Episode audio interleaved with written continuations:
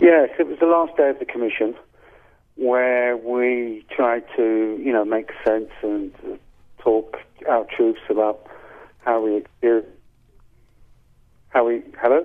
Yes, we're listening. Um, yeah, how we experienced the commission. And um, it was it was a very emotional event actually, and uh, it was clear that from the lawyers that we're not expecting the whole truth.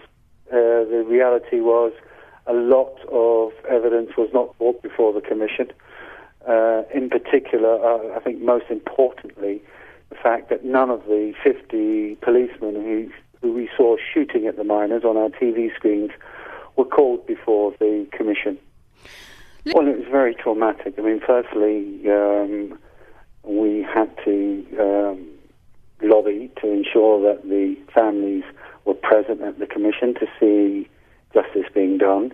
And then we had to campaign to ensure that they were not sent home after three weeks, as the government seemed to want to do.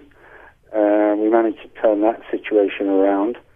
Um, but it's, it's been a very difficult process, and closure will only be found with, um, I think, the, the prosecution of those who are responsible for this uh, travesty of justice. This was a massacre. One-sided affair, and they felt really uh, very much deeply hurt that their husbands were being blamed for this uh, um, this, this murderous event. By